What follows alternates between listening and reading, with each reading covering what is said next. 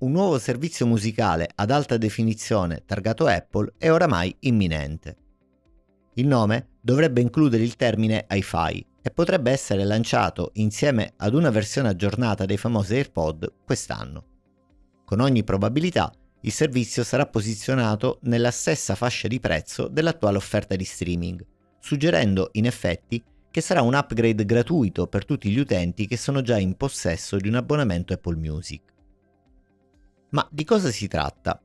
La musica ascoltata in streaming viene compressa per ragioni di ottimizzazione durante la trasmissione dai server dove risiede ai nostri dispositivi.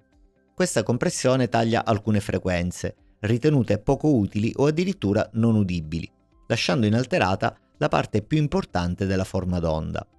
I puristi della musica sostengono che questi tagli siano in qualche modo dannosi per l'esperienza finale di ascolto. Negli anni sono nati svariati formati di trasmissione digitale, volti a minimizzare appunto questo problema, tagliando o sopprimendo il minor numero di frequenze possibili. Il formato FLAC forse è il più famoso in tal senso.